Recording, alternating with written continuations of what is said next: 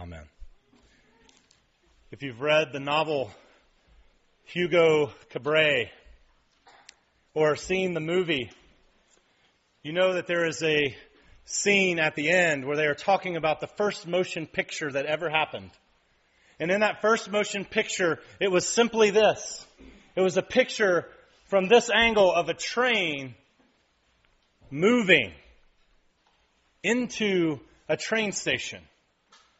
A technological marvel at the time because these people did not have handheld devices where they could make their own motion picture any old moment. These people had never seen a moving picture before. And do you know what the reaction was to the people who were seated in the theater to watch this on the screen? A locomotive coming at them. It wasn't even in 3D. And they panicked. They panicked because they'd never seen anything like it before. Here was a train coming at them and the whole crowd was gasping and afraid. They couldn't marvel yet because they were so taken with the reality of it. It made them very afraid.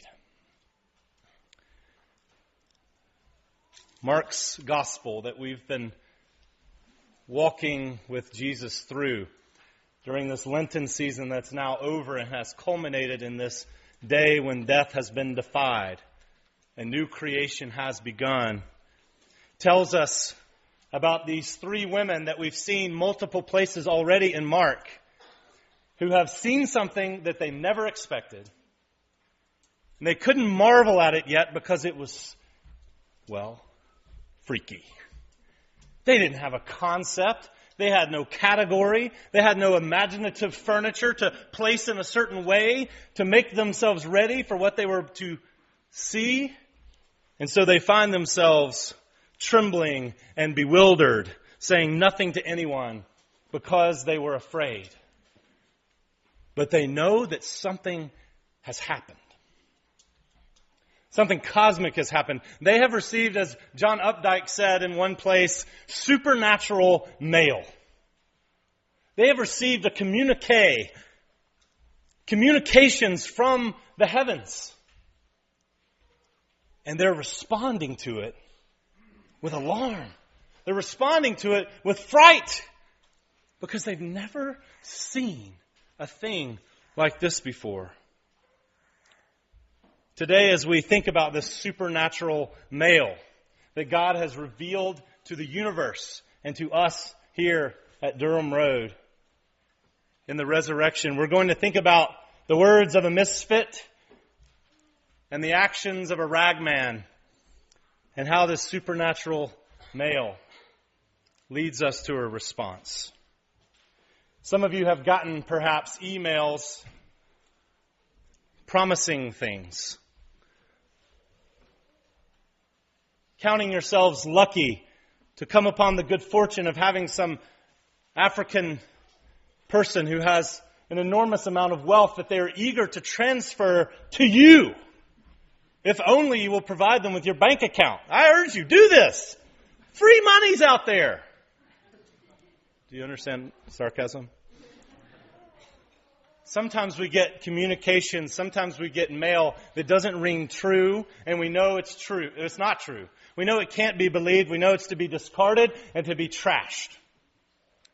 But this is a piece of mail from God Himself that is meant for everybody to read, to be read by, and to respond to. Never to be trashed.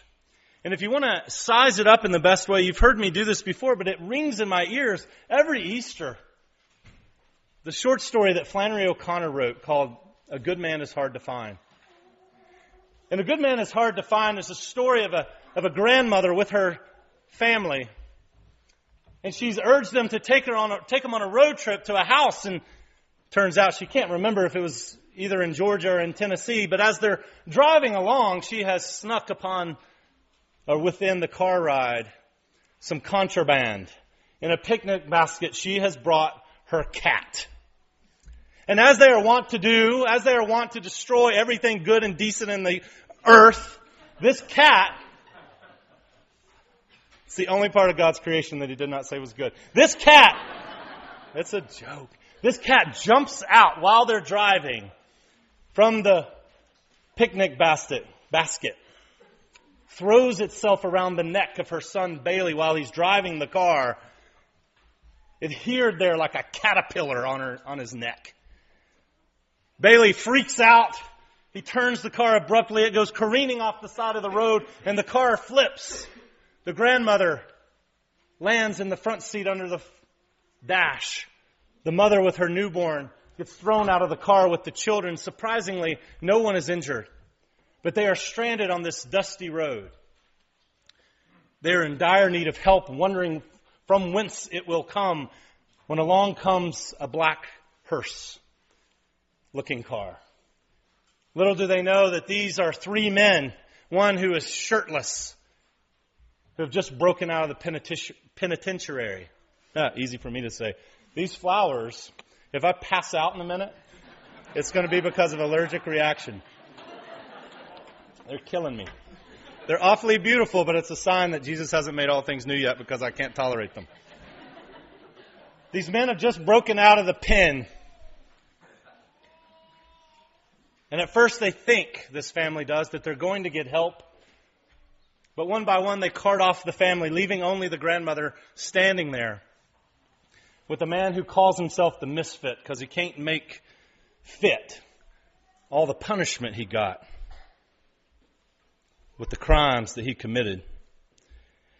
This woman is frightened because he's holding the gun to her chest.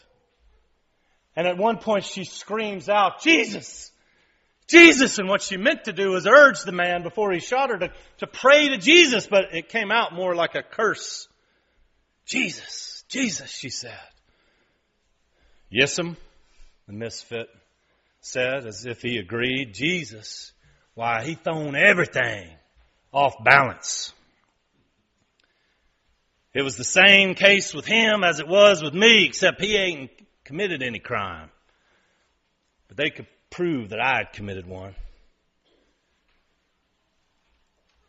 And as she continues to talk to him, he says, You know, woman, Jesus was the only one that ever raised the dead. And he shouldn't have done that. He thrown everything off balance. If he said and did what he said, then it's nothing for you to do but throw off everything and follow him. But if he didn't, then it's nothing for you to do but to enjoy the few minutes you got left the best way you can by killing somebody or burning down the house or doing some other meanness. Cause there ain't no pleasure but meanness. The misfit, this criminal, has placed in his mouth the calculus about this event that these women were frightened about, which Mark has reported, as has John, as has Luke, as has Matthew. He has rightly surmised that the decision of every life that's sitting here today and every life that you'll meet tomorrow and every life that you'll ever know about has to do with this event. If he did what he said, then there's nothing for you to do but to throw off everything and follow him. But if he didn't, you may as well spend the short time you got left doing whatever meanness you want. See, he sizes it up. And for us today, I'd urge you to consider this sizing up and say, if he did what he did, then there's nothing for us to do but to throw off everything and to follow him. See, the misfit, he has some inclination as he goes on. The woman, frightened, faint with fear, and the horror of the moment says to him, well, maybe, maybe he didn't raise the dead. And she starts to crumble. And he says, I wasn't there, so I can't say. But I wish I had been there. He said, hitting the ground with his fist. It ain't right I wasn't there because if I had been there, I would have known. If I had been there, I would have known and I wouldn't be like I am now. He has this sense that if he had been there, if he had seen it, then he could know for sure, and that somehow if he had known for sure, that his life could have taken a different trajectory altogether. But since he can't be sure, he's living as if it's false. And I would urge us today to think about this question. If he did what he said, if he got up from the dead, if he did what he said, we're going to talk about that for just a second. And some of you, sitting here today, I mean, it's Easter. I know a lot of you. You believe he did what he said. But if you already believe it, then, then use these words kind of like I was thinking about our lawnmower. We got a lawnmower. It's an old lawnmower. It's not as old as many of your lawnmowers. But it's old to us. And I say as a boast or a confession one, I have never once maintained this lawnmower in any way. Over the last 11 years, it has received no new oil, no spark plug. But in season number 11, this Troy-Bilt wonder started on the first crank after a cranky winter. First crank with the help of the Lord Himself. I pray every time before I start this thing. And I was thinking about this mower, how reliable it is how it can be counted on, this old thing. I can count on it. I can count that it starts. I got a new mower, a riding tractor. You know, I broke down after the second time, now it's going to sit in my yard for four years because I don't know what to do. But this old one, it keeps going. But I figure, you know, the blades on it aren't so sharp. They don't cut as well as they might. And so one of the things I might art to do is get the blade sharpened up so it can it can do its job better. And I think listening to this idea of how we can know that he did what he said is a way of sharpening our blades so that we can mow down this trust as it grows up in our hearts. So that we can, we can bush hog over anxiety and fear when we start to think, are we crazy to believe this stuff? You got something sharp to cut that stuff down. You've got something also to offer those outside of you who haven't thought it through yet. Mark wants to show us, as many people have pointed out, Tim Keller points this out nobly, that he really believes that this happened.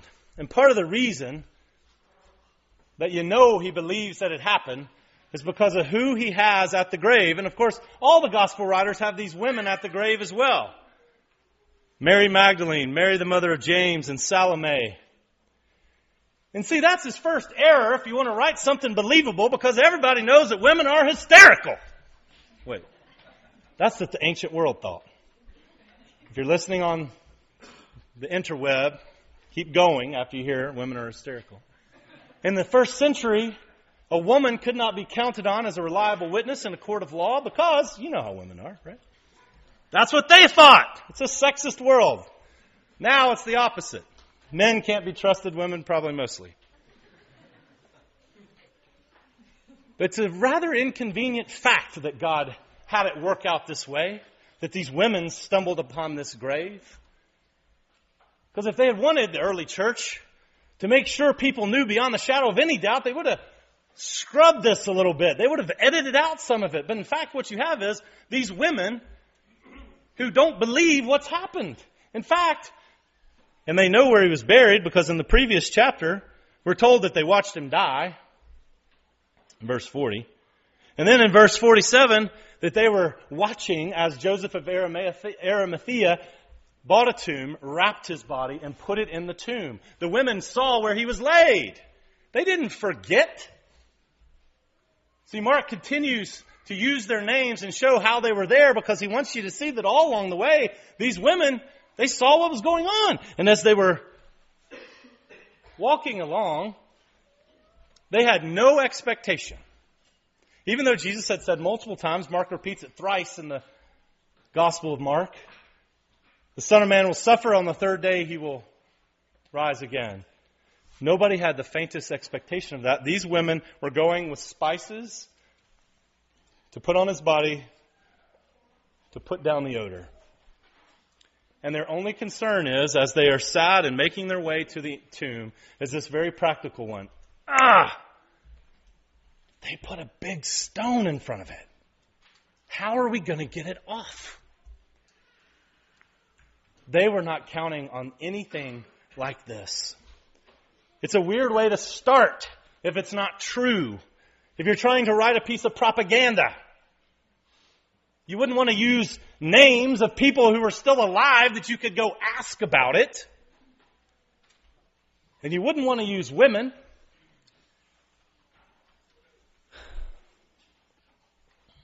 And then, of course, there's this whole other issue.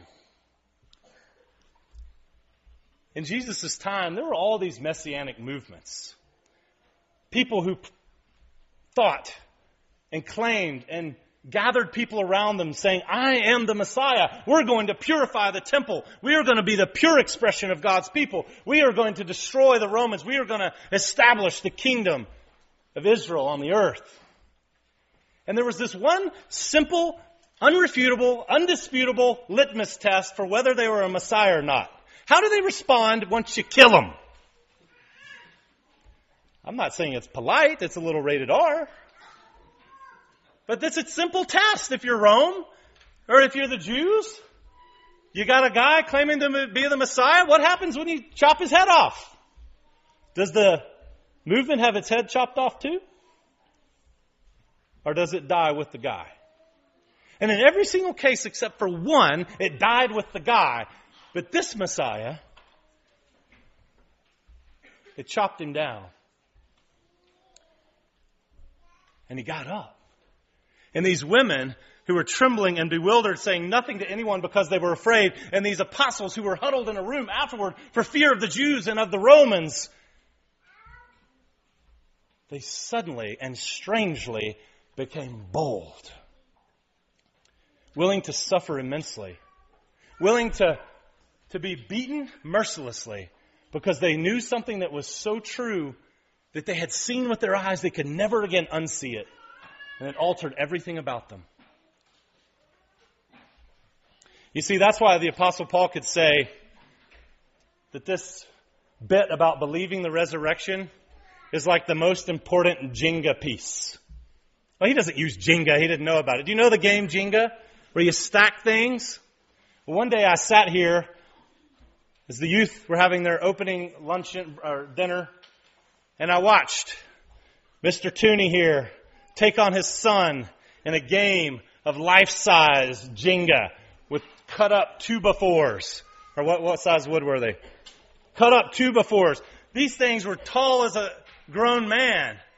And as they, meticulous as they are, engineering type minds, they're pulling out these pieces, hoping nothing falls, and I'm thinking, one of these guys is going to have a crushed foot later. Because if you mess up, if you pull out the wrong piece, the whole thing crumbles and it maims the foot of the person who's nearest it. They were skillful at their task. I don't know who won. It's probably not settled. But the apostle says this idea about the resurrection, if it's not true, if it didn't really happen bodily, like the scriptures say, and if he didn't really report to lots of witnesses that you could ask about, these gospels were written not very long after Jesus' death. People were living still. You could ask them. There's no way that you could perpetrate a hoax on that many people. Ask Lance Armstrong.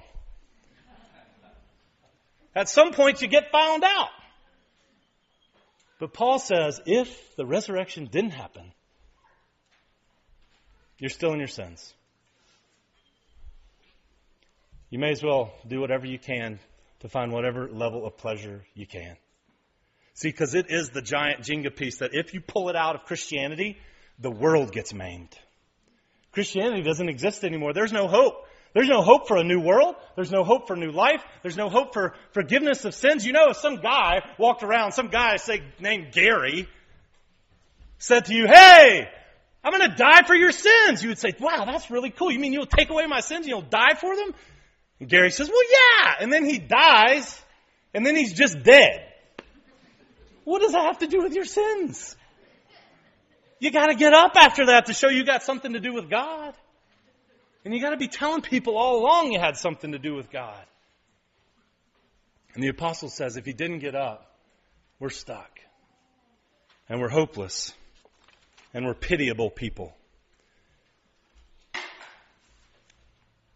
But he did get up. And if he did that, then there's nothing for you to do but to throw off everything and follow him. As these women find what they did not expect, they meet an angel, a young man dressed in a white robe sitting on the right side, and they're alarmed. Don't be alarmed, he said. You're looking for Jesus the Nazarene who was crucified. He is risen. He's not here. See the place where they laid him. You're looking for Jesus the Nazarene. That's who you're looking for. You know, it's interesting that this proclamation from the angel is one that reverberates through the ages. He's somebody that I guarantee you everybody in here, whether you're aware of it or not, is looking for. Oscar Wilde wrote a play called Salome. And this play demonstrates so heartily how God has the last word in human affairs. And Herod, this tetrarch of Judah, Judea, is told that Jesus is raising the dead. And Herod responds, I do not wish for him to do that. I forbid him to do that. I allow no man to raise the dead. This man must be told, found and told that I forbid him to raise from the dead. He recognized that something had altered in the structure of reality, that God had acted decisively in human affairs against the thing that we fear the most to begin to undo all that's horrible that's been done. It's a threat to power structures who want to maintain their power because it means there's only one power to be listened to. Jesus, the Nazarene, who is not here, but he is risen. If he can raise from the dead, then he's got to be listened to. And his emissary who's listening to Herod says, when asked, Where is this man? And he says, Herod, he is in every place, my Lord, but it is hard to find him. See, this Jesus who's not in that tomb is now reigning, available for anyone who will seek him. And every one of you, I guarantee it, is seeking him, whether you know the name or not. And even when you don't realize, though you know his name, though you have allegiance to him, even though you don't realize it, even though you know his name, there are times you don't realize that it's him you're seeking. Reepicheep the bold mouse in the Narnian tales. A mouse with a sword, like the mouses in your houses. As he's on this journey, he recounts that he's heard this poem sung like a lullaby over him, where sky and water meet, where waves grow sweet. Doubt not, Reepicheep, to find all you seek, there is the utter east. To find all you seek, there is the utter east. And Reepicheep, this very converse, conversant and courageous mouse, says, I don't know what it means, but the spell of it has been on me all my life. All this life, he knew there was somewhere, this utter east, where everything that I truly sought and everything that I longed for would be met in some way.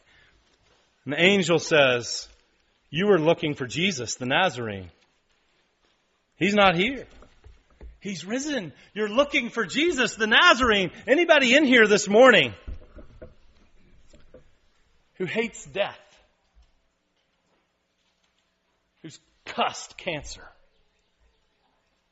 Who's spat because he can't enjoy beautiful flowers like that without being about to fall over? who's seen things about yourself and thought, why am I like this? Why can't I be better? Who's looked at relationships and said, why can't we get along any better than this? Who's watched how an employer has treated someone you loved and said, ugh, this shouldn't be. Whether you've realized it or not, it's been Jesus you're seeking. Because you see, when Jesus was raised from the dead by God, this decisive action was the beginning of this new creation where all things sad will be made untrue. Where this new creation, where Jesus says, I am making all things new, human lives and earth itself, so that God's good earth can be replenished to what it needs to be. So relationships can be what they ought to be. So that death, which hangs as a pall over every single life, can be eradicated forever and transformed into a doorway through which we enter a new world. You don't realize it, but you've always been seeking this Jesus. And related to that, listen to what the angel says. He says, He's not here, but go and tell his disciples and Peter he's going ahead of you into Galilee. There you will see him just as he told you. Go and tell his disciples and Peter. And Peter, for me, is a magnificent two word addition. A message apparently that this angel had been given. It's so remarkable to think, you know, Mark was Peter's secretary. He had been with Peter. All these stories that are told in Mark, have, they're essentially Peter, so we think his account of what happened in the gospel. And to think of Peter telling Mark, and the angel said, and tell Peter. You know, it's remarkable that because, you know, Peter, Peter is a guy, if you think about this. You think about how you want to be remembered for posterity. You think about how you like to present yourself to the world. Think about the way you curate and self edit on the interweb, on Facebook, on your tweets, how you search for just the right words.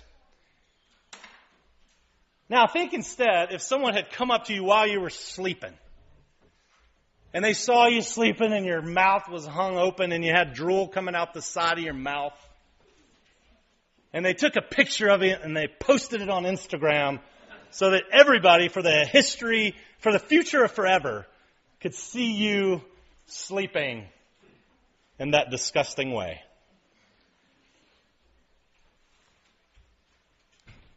Peter has the great joy, I don't know if we think of this sometimes, of having been snapshotted, of having been photographed and chronicled at some of the moments that I know in his life he'd least want to be remembered. We often have the opportunity to conceal things like that about ourselves. We don't want people to know the truth about us. Peter had no choice. Even if everyone scatters, I never will. My fidelity, my courage will never wane for you, Lord Jesus. And we get to see snapshots and over here video recordings of Peter saying, Who is this dude? G- G- G- how do you spell that? Jesus? No, I don't. I'm just here having a barbecue. I have no idea who that guy is. Jesus weeps.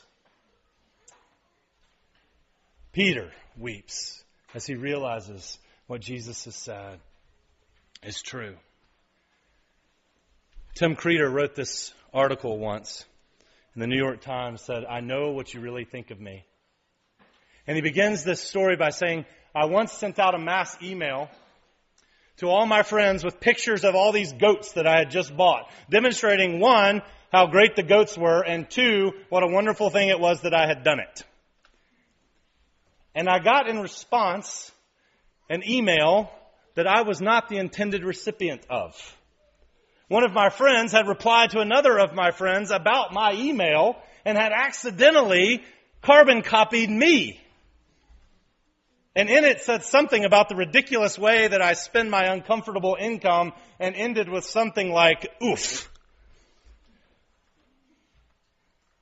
And he said, I've often thought that the single most devastating cyber attack a diabolical and anarchic mind could design would not be on the military or financial sector, but simply to simultaneously make every email and text ever sent universally public.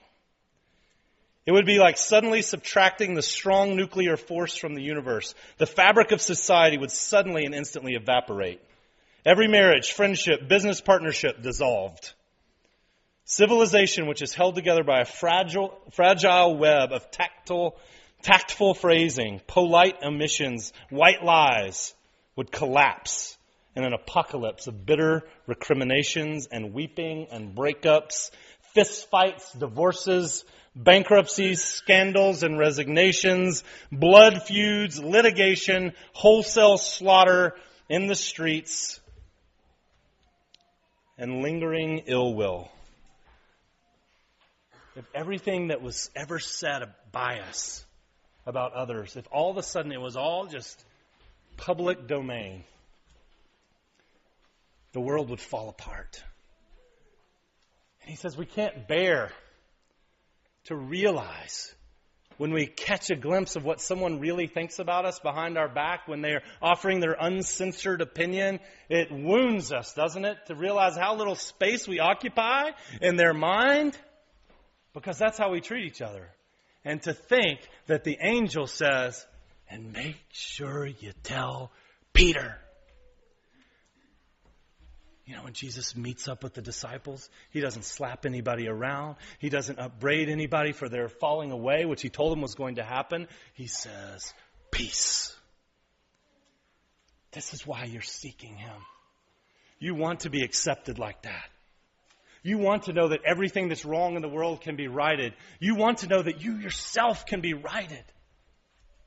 That everything about you that's awful can be erased and altered.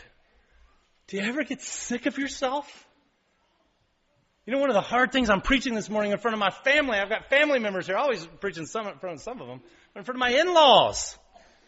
Well, you see, that's hard. It's so much better to preach in front of people that don't know you at all. You can say, oh, you're so, but see, if they know you, they've been on vacation with you, you realize how fraudulent everything you say sounds.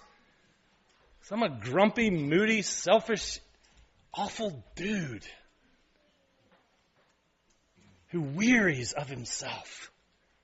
And to hear my Savior risen saying, and make sure you tell Peter of the flimsy faith that I'm waiting for him. To hear him say over all the disciples that left him when he needed them most, wholeness, shalom, peace. I dignify you with my healing. I send you out as my agents. That's why you're seeking for him. It's Jesus of Nazareth that you seek.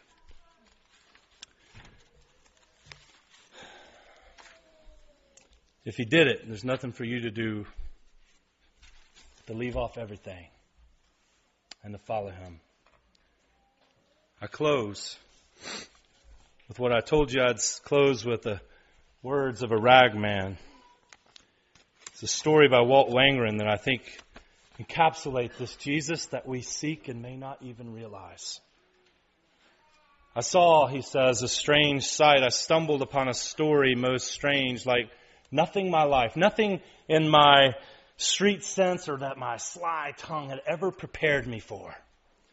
Early one morning before the dawn, it was a Friday, I witnessed a handsome, strong young man pushing an old cart with, with clean, bright cloths through the alleyways of the city. He was pulling this cart, and he was strong and handsome. And he was calling out in a clear tenor voice, Rags! Oh, the air was foul and the first light filthy to be crossed by such sweet music. Rags, he said. New rags for old. I take your tired rags. Rags. Now this, I thought, is a wonder. Because this man stood six feet four and his arms were as muscular and strong as tree limbs and his eyes flashed intelligence. And I thought to myself, is this the only job a man like that can find? Selling rags throughout the city? And so I followed him. My curiosity drove me. And I was not disappointed. Soon the ragman saw a woman sitting on her back porch and she had her face buried in a handkerchief and she was crying a thousand tears, sobbing, her shoulders shaking, her elbows and knees made a sad X. And the ragman gently walked up to the back porch, meandering around old tin cans and mangled toys strewn about and pampers. And he walked up to her gently and he said, Give me your rag, and I'll give you mine. And he slipped the handkerchief from her eyes, and she looked up, and he laid a plain linen cloth, so clean and new that it shined across her hand. And she blinked from the gift to the giver. And then as he pulled away with his cart again, the ragman did a peculiar thing. He took her handkerchief and put it to his own face. Then suddenly he began to sob uncontrollably with his shoulders shaking as he pushed this cart along. Yet she was left without a tear. This is a wonder, I said to myself. And I followed this sobbing ragman like a child following a mystery that he cannot turn away from. In a little while, the sky showed gray against the rooftops, and I could see the shredded curtains hanging in the black windows. And the ragman came upon a girl who had a bandage around her head, and she had that bandage soaked with blood, and a trickle of blood came down her face. Her eyes were empty. And he approached her with pity and said to her, donning a lovely yellow bonnet in his hand, Give me your rag and I'll give you mine. And he took the bandage from her head and wrapped it around his own when suddenly it was soaked with his own blood. Coming down his face, the bandage soaked, and the young girl with a lovely yellow bonnet was healed. As he walked away, I gasped because with that bandage went the wound. Rags! Rags, I take old rags, the sobbing, bleeding, handsome, strong man cried out. The sun now hurt both the sky and my eyes as he seemed to hurry more and more, and he came across a man who was leaned up against a telephone pole, and he said to this man, Are you not going to work? The man shook his head in disgust at the rag man. Don't you have a job? he said. And the man looked at him with a sneer and said, Are you crazy? And he pulled out his right jacket sleeve, which had been folded and placed in his pocket to reveal that he had only one arm. So, said the ragman, give me your jacket, and I will give you mine. Such quiet authority in his voice. This one armed man took off his jacket, and so did the ragman, and I trembled then at what I saw, for with the jacket went the ragman's arm, and suddenly this man leaning against the post had two strong arms as thick and muscular as tree limbs. And the ragman had only one. Go to work, he said. And after that, he found a drunk man lying unconscious, unconscious on the ground beneath an army blanket hunched, wizened, and sick. And he took that blanket from him, wrapped it around himself, and gave him new clothes and new blanket. And now I had to run to keep up with this ragman, though he was weeping uncontrollably, bleeding freely from the forehead, pulling his cart with only one hand, stumbling over and over again for drunkenness, old and sick, so sick and old, and he spidered his way so quickly through the city I wept to see the change in this man, but I couldn't stop following. I had to see where he was going so swiftly, and he made himself to leave town, to the precincts of the town where he went to a landfill. He came to the garbage pits, and I wanted to help him up. As I watched how laboriously he made his way to the top of that hill and he cleared out a little space on top of this garbage heap and he pillowed his head with that handkerchief. And he wrapped that army blanket around him and he died. Oh, how I cried to witness that death. I slumped in a junked car and I wailed and I mourned as one with no hope. For you see, I had grown to love this ragman. Every other face had faded in the wonder of this man and I cherished him, but he died. And I sobbed myself to sleep. I didn't know, but how could I know I slept all through the night and all through Saturday and its night, and on Sunday morning was woken with a violence. Hard, demanding pure light, slammed against my sour face, and I blinked, and I looked, and I saw the first wonder of all. There was the ragman, folding the blanket most carefully, a scar on his forehead, but alive. And besides that, healthy. And besides that, no sign of aging or sorrow or, and all the rags he had taken had been shined for cleanliness. Well then, I lowered my head and trembling for all that I had seen, I myself walked up to that rag man and I told him my name with shame, for I was a sorry figure next to him. And then I took off all my clothes in that place. And I said to him with dear yearning in my voice, Dress me. And he dressed me. My Lord, he put new rags on me, and I am a wonder beside him. This resurrected Christ is the one you seek. He take all your filthy rags and give you clean ones instead, and has taken them all on himself. We are the privileged ones who get to disrobe of all the identities, all the constructions that we make to make our lives make sense. We get to strip them all away and say to this risen Christ, who alone can be the healing and healer of the nations, Will you dress me? I hope you'll let him dress you.